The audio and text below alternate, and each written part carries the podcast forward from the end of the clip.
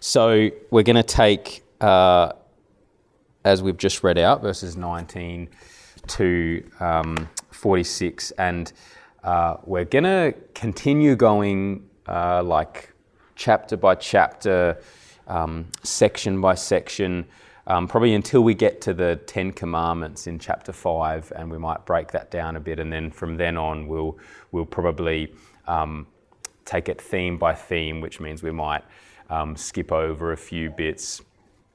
Uh, which will probably still take us like six months to go through at the very least. So it's going to be a long but glorious time. Uh, I got a question for you, um, a very simple question. Do you believe that God is as good as He says He is? Do you actually believe that God is as good as He says He is? Do you believe that the gospel is as powerful as the Bible says it is? So, if we were pressed right now, I'm sure probably all of us would say, well, yes, of course, Tom, of course I do. Uh, but sometimes I think our actions actually demonstrate something different to that. Um, they demonstrate something different to actually wholeheartedly believing that God is as good as He says He is, and wholeheartedly believing that the gospel is as powerful as the Bible says it is. So imagine if uh, we were out to dinner and we were just having a nice casual conversation and um, you just asked me what I've been up to lately, and I said, Oh, I've just been uh, dabbling in a bit of epidemiology and immunology just in my, my side, my spare time. And I actually like stumbled across a um, vaccine for COVID. And um, it just kind of popped in there. You know, I wasn't really um, trying too hard, but it just kind of fell into my hands. And I had a contact who um, had access to extensive testing. And so we actually tested this vaccine on 100,000 people, and it came back with 100% efficacy. Uh, and, um, and he then had a friend who said, oh, I can actually distribute this widely and at low cost. And, um, and so that's what I've been doing lately. And I've got this, um, yeah, this COVID vaccine that's actually 100% effective. And if then, you know, months went on and I hadn't done anything about it, you would probably then think I'm either lying through my teeth or, um, or perhaps I simply don't believe that what I had created was actually as powerful as I might have led on to be. I don't believe that um, it would actually cure 100% of people from getting COVID. And I think if we say we believe that the gospel is true, that there is a cure. There is a cure for the sickness of human hearts. If we say we believe that, then surely our actions would show that in some way, right? If we say we believe that the gospel is the power of God unto salvation, that actually there is a cure for this sickness and it is found in the cross of Jesus Christ, then surely our actions would show that in some way. And there is certainly an element of the brokenness of this world, the fallenness of humanity that we slip into doubt. But I think often, actually, our actions in this life demonstrate that maybe we don't quite believe wholeheartedly that the gospel is powerful, that the gospel is the power of God to bring people, lost people, to salvation. And as we read the story of the Israelites in the wilderness that we'll go through today, I think we see moments where really the people of Israel probably don't wholeheartedly believe that God is as good as He says He is. They don't quite believe that He has the power to provide for them. And so this passage today gives a bit of a recap of what happened uh, to the first generation of the people of Israel. So, what happened when the first generation were brought out of Egypt and led through uh, the wilderness after receiving the commandments um, and toward the promised land. And Moses is now speaking to the second generation 40 years after that and he's giving a recap of what has happened. So I'm just going to give a survey now of this, this recap that Moses gives. And then what we'll do is focus on two of the key dangers or warnings that come out of this text the danger of doubt and the self centeredness of presumption that we see here. So from verse 19, uh, Moses is speaking um, to the people and explaining that the first generation, like we set out from Horeb, which is the area of Mount Sinai, so we set out from that place where God gave us the commandments and said, I'm going to plant you in this land flowing with milk and honey. And so Moses is saying, Well, and I said to you, do not fear, do not be dismayed. You're going to take this promised land, you're going to follow uh, me into it. God is going to actually deliver it into our hands, and it's going to be great. And so the people of Israel say, All right, sounds like a plan, Moses. What we want to do is set 12 spies, one from each tribe, and head into the land and spy it out. And so they do that, and Moses says, Yep, that seems good to me. You guys go ahead with that. And then the 12 spies see that it is a good land. They say, verse 25, wow, it is a good land that the Lord our God is giving us. It is actually good. And if we read the original account in Numbers, they say, wow, this is an awesome land. It is flowing with milk and honey. It's a great land. But what they also see is that there are huge people there, Goliath like people and the cities are fortified. And so they come back, the spies come back, and 10 of them start spreading a bad report among the people of Israel. And they say, well, it is a good land, but there's some huge people there, and we just, it's just impossible for us to take this land. We're not going to be able to do it. Moses is leading us to a suicide mission. It'd be better for us to be in Egypt. And so there's two good spies, Joshua and Caleb, who say, no, no, no, no, no, don't listen to them. God is going to do this for us. He's going to deliver the people, He's going to deliver this land into our hands. Don't listen to them. But in spite of that, in verse 32, in spite of this word, you did not believe the Lord your God. So you didn't believe that He was actually good enough to give you this land, that He was powerful enough. And so God was angry with them. And He judged them and actually said, Right, well, that's it. You're not going into this land. Go back to the way of the wilderness. Go back into the wilderness because you've sinned before me. And so uh, I'm not going to lead you into this promised land now.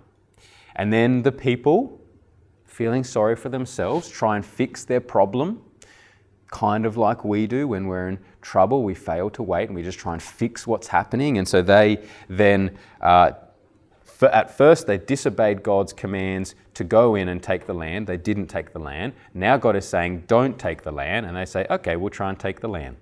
We'll try and go in. And it doesn't work for them. And Moses, Moses is saying to them, don't do it. God's not with you. Don't take the land. But they try and go in. The people overrun them. They get uh, massacred in battle. They have to run away in shame and then they weep before the Lord. And that takes us to the end of verse 46. So that's, that's the story of Israel, of what has happened. And that's the passage that we're looking at today. And so, what I want to look at is these two ideas of the danger of doubt and self centered presumption.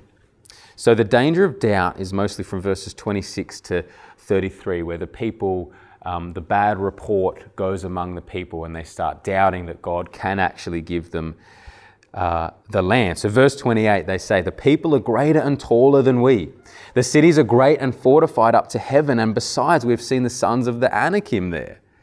And so, even though Moses tries to reassure them and he reminds them, like, hey guys, God has done, have you not just seen what God has done this whole time? I mean, he, he parted the sea, he brought huge plagues upon Egypt, he rained down bread from heaven. He's provided for you every single step of this way. Why are you not? Why are you doubting Him now? So, though they have seen God's hand of provision time and time again, this debilitating doubt creeps in. So, where does this doubt come from? Where might you see this doubt in your life? I think this kind of doubt, quite simply, creeps in when we take our eyes off of Christ when we simply take our eyes off of Jesus and inevitably our eyes become fixated on something else. We don't just look at nothing, there will always be something that we look to. Notice the difference between Moses' perspective and the people of Israel. So in verse 29, it says, Do not be in dread or afraid of them. The Lord your God who goes before you will himself fight for you, just as he did for you in Egypt before your eyes and in the wilderness, where you have seen how the Lord your God carried you as a man carries his son, all the way that you went until you came to this place. So Moses is saying, Don't you realize? Don't be in dread of these people. But look at God. Look at this God who has brought you this far and will bring you in. What are you looking to? And in Numbers 14, in the original version of what Moses is retelling, in Numbers 14, Caleb, who was one of the good spies, he also displays the difference of this perspective. He's saying, hey, if the Lord delights in us, he will bring us into this land and give it to us. Sounds a lot like Paul's words in Romans 8 31. If God is for us, who can be against us? What's going to happen? It's a, it's a win win situation for us if we only just keep our eyes on our God. Doubt creeps in when we have taken our eyes off of Christ and they inevitably become fixed upon something else. Remember the story of Peter walking on the water? When he sees Jesus walking on the water, and Peter says, oh, Lord, command me to walk. And he starts walking on the water. And he's actually literally walking on water. And then what does the passage say? It says, and he saw the storms. So he took his eyes off of Jesus. He saw the storms and he started to sink. And fixing our eyes upon the storms and distractions of life will sink us they will sink us deeper and deeper into doubt. And this is what happened to the people of Israel. They had taken their eyes off of their God, they had looked to the storms, they had looked to the people, to the fortified cities, and it sank them. It sank them into doubt. And notice what this kind of doubt does to what we believe about God's character. Look at verse 27. The people say, Because the Lord has hated us, he has brought us out of Egypt. So, this is the total opposite of what has happened. They're saying, oh, God is doing this because He hates us. He hates us. And He's just wanting to, in spite of us, uh, just cause us more destruction. This is the total opposite. In love, God delivers his people from slavery and oppression, and he wants to settle them in this land if only they would trust in him. But the danger of doubt is that it puts us in a vulnerable position which allows false ideas of God's character to creep in. I wonder if you've ever thought that. If you ever had those weird feelings of maybe God actually wants to harm me. Maybe God doesn't have a good will towards me. You know, it's kind of the same as the serpent in the garden. Did God really say that?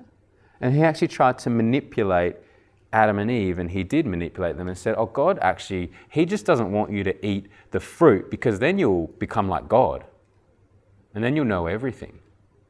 And so Satan is actually causing Adam and Eve to believe that God has ulterior motives, that he's deceptive. And that's what doubt does to us. We start believing that God has ulterior motives, that he's not a loving father and this doubt comes in because we are looking to something else for our meaning and our satisfaction. So I wonder what it is that you are looking at, what it is that you are looking to. Remember how we might say one thing, we probably know the Christian answer, Sunday school answer, Jesus always right.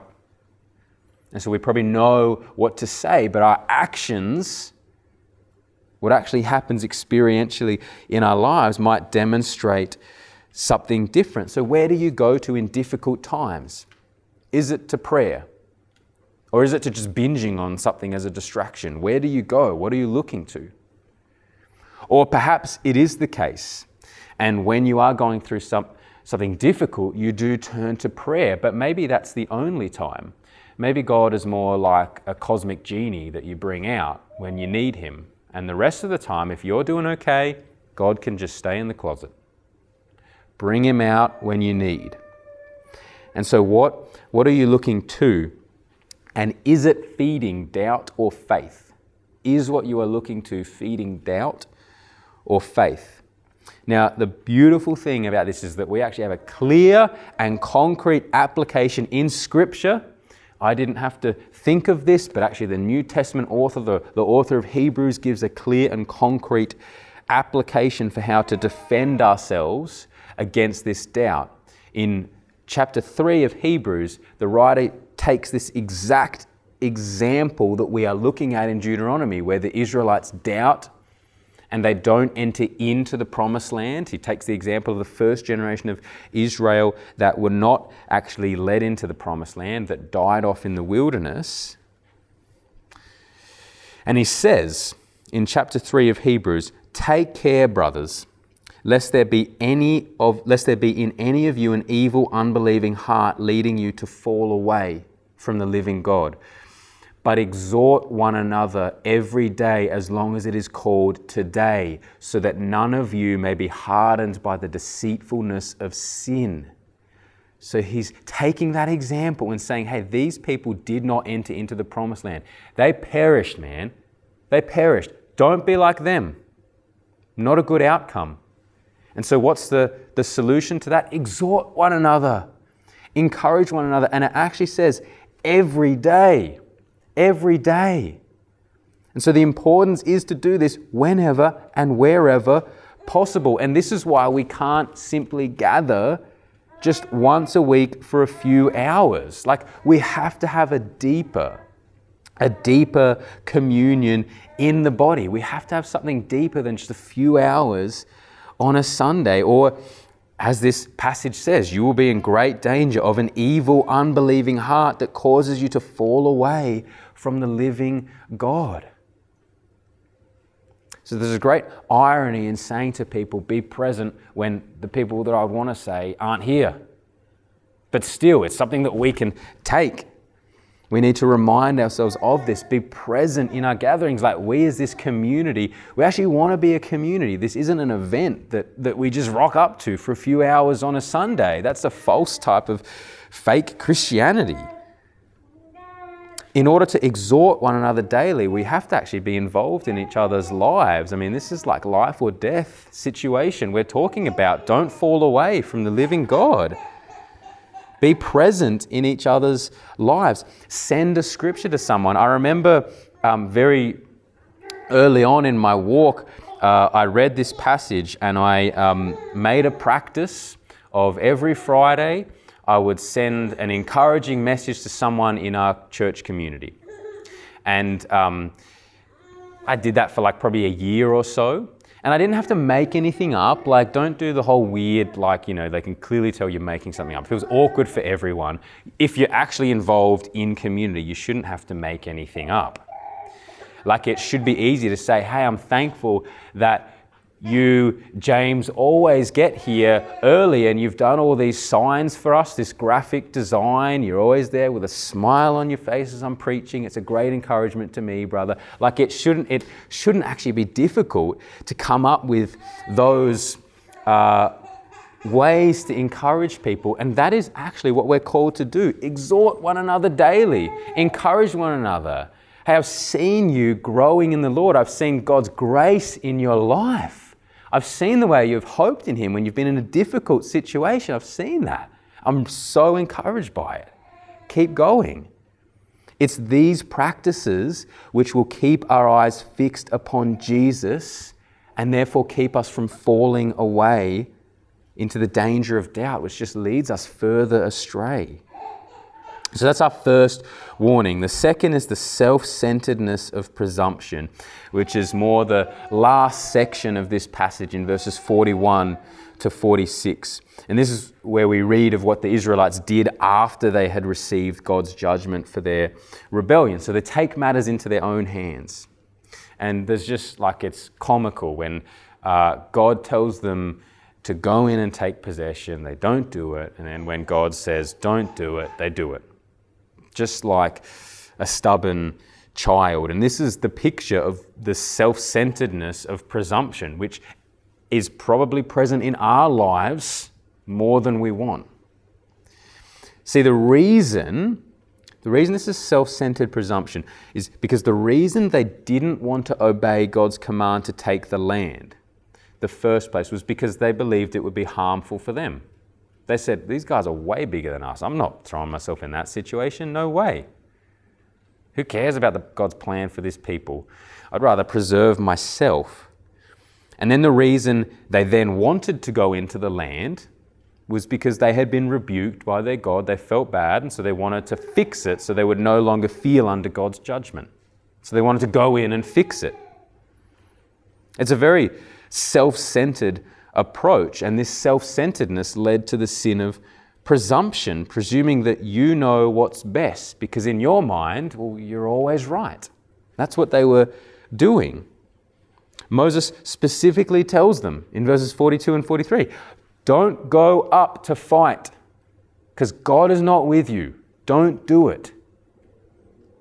And they do it. They blatantly ignore that command.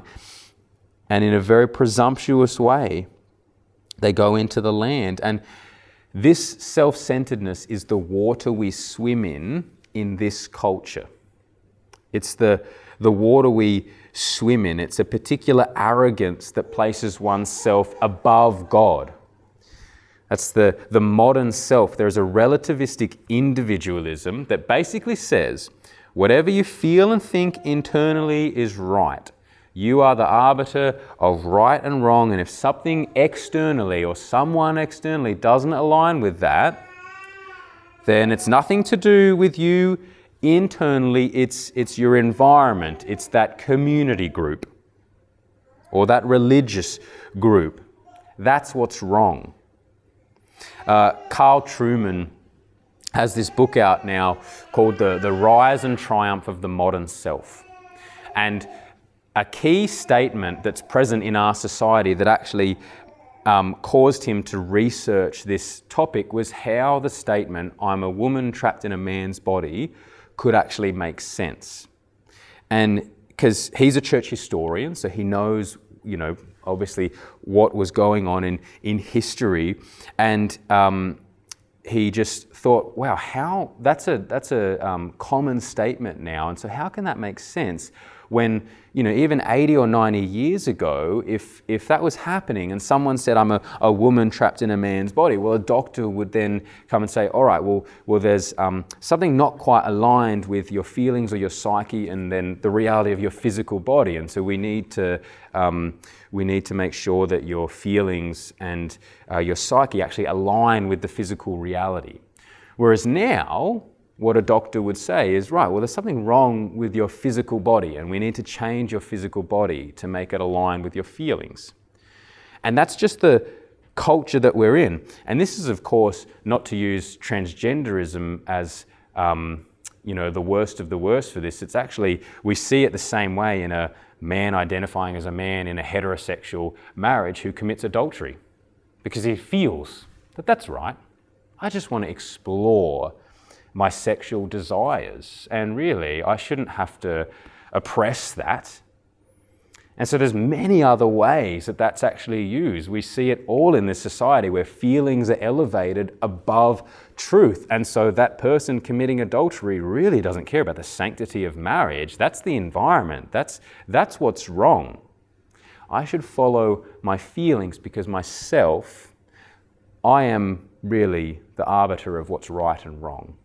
And that's the water we swim in today. Our society conditions us to think that what we feel is always right. So, of course, we're naturally going to struggle with the submission required to follow Christ. We're naturally going to struggle with taking up our cross and following Him. And this is one of the greatest threats to Christian discipleship because as I said, it is the water we swim in, this self centeredness that leads to presumption. And there's one of many examples where I think we see this in the modern church. I think we see this primarily in our resistance to obedience and cost, the cost of Christian discipleship.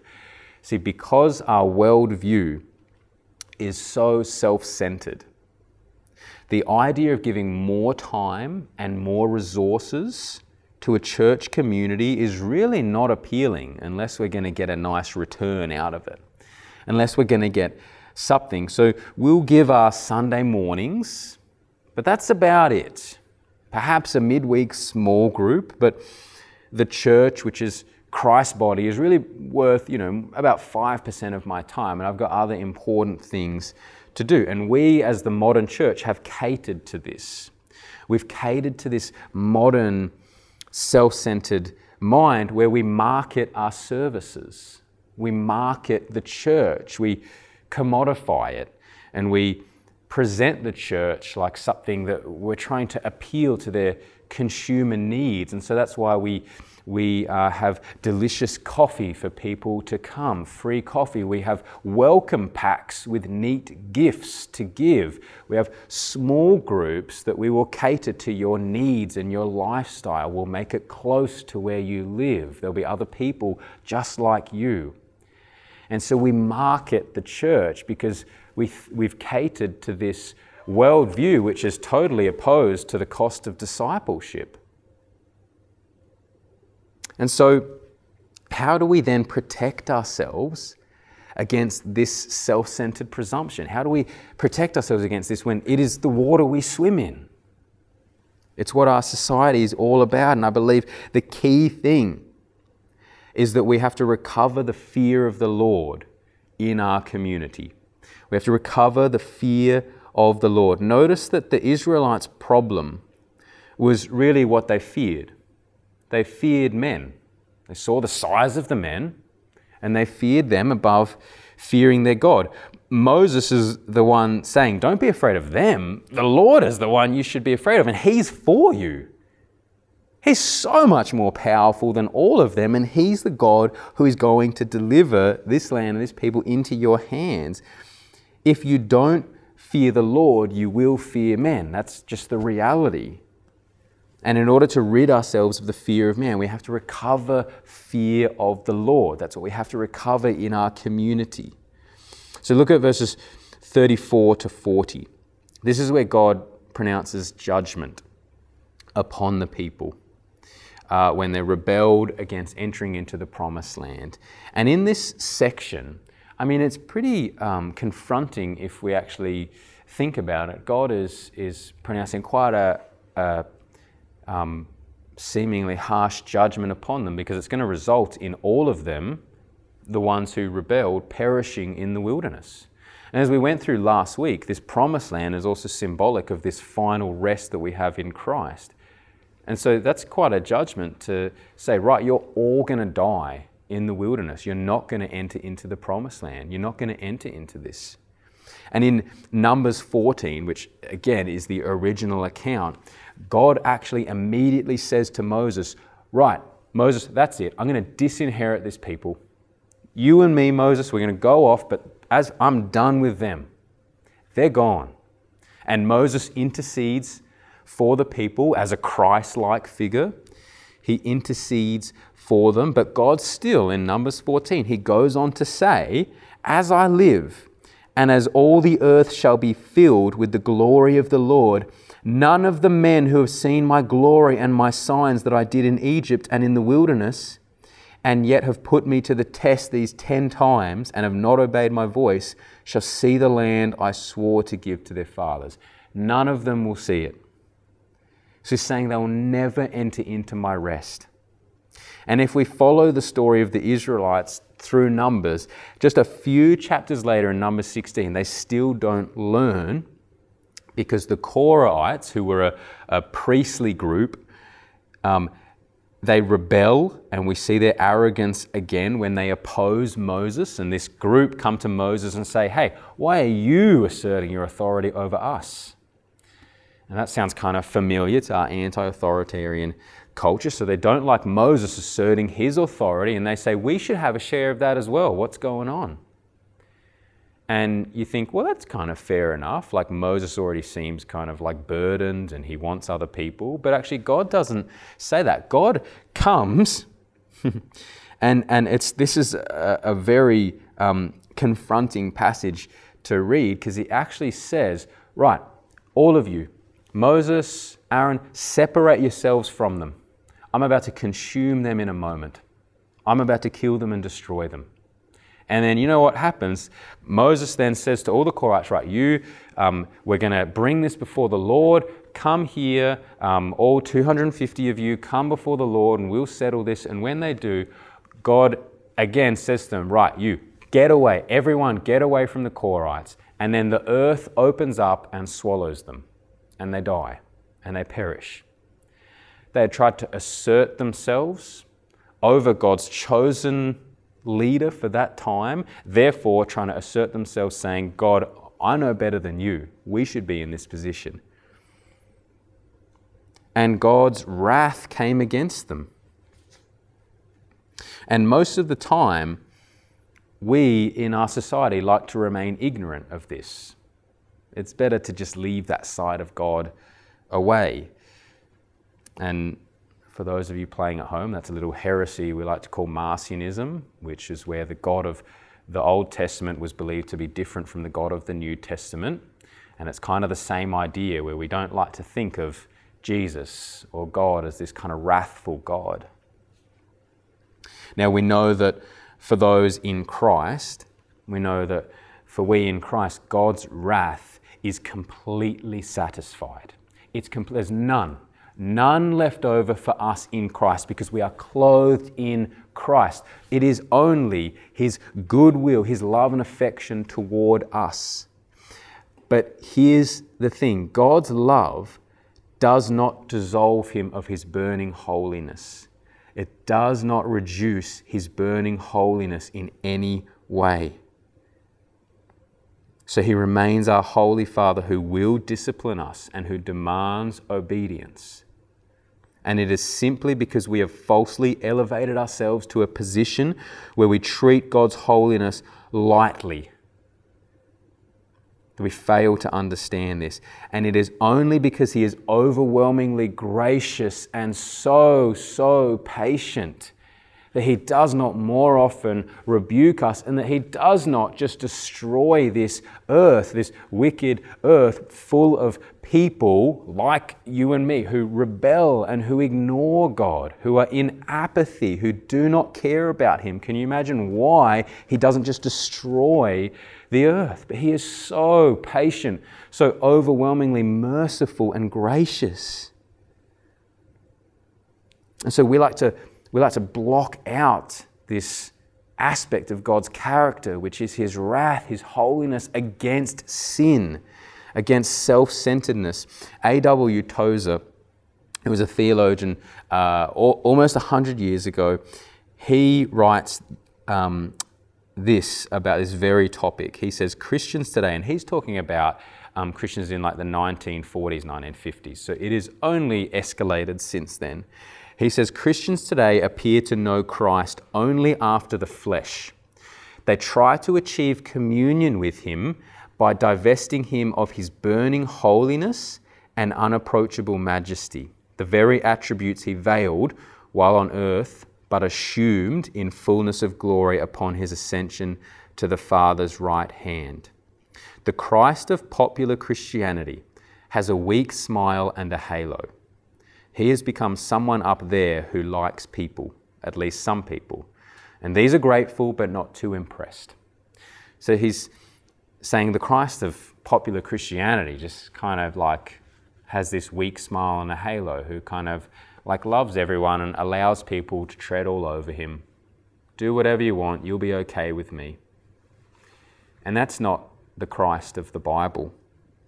The same Jesus who welcomes repentant sin- sinners in his arms with a loving embrace with such mercy is the same Jesus who is returning on a white horse with a robe dipped in blood, with a sword out of his mouth ready to strike down the nations. The same God who is returning, where people who have not been atoned for will cry for mountains to crush them lest they stare one moment longer at this God. That is Jesus. The same Jesus. Meek and mild Jesus is the God of wrath who will bring judgment. And this, this kind of fear of God must be present to prevent us from self centeredness. It has to remain in us. Yes, we are um, overwhelmingly glad to realize His, his, um, his sheer mercy toward us and that there is just. Um, an inconceivable amount of love and goodwill toward us. We can bask in His goodness, but it doesn't dissolve Him of His holiness and of His wrath. And in this self centered culture, we have to then take that, take the fear of the Lord to make us realize that we live in a God centered universe. And so we have to have a God centered worldview, which is to say, we have to have the fear of this holy God present in our lives and in this community. So, the questions that I started with do you believe that God is as good as He says He is? Do you believe that God is as holy as He says He is? Does your life show a desire to exhort others and to live in both the joy and the fear of the Lord? Is there evidence of that? in your life? Or does your life show more of a, a doubt and self centered presumption that we see in the Israelites?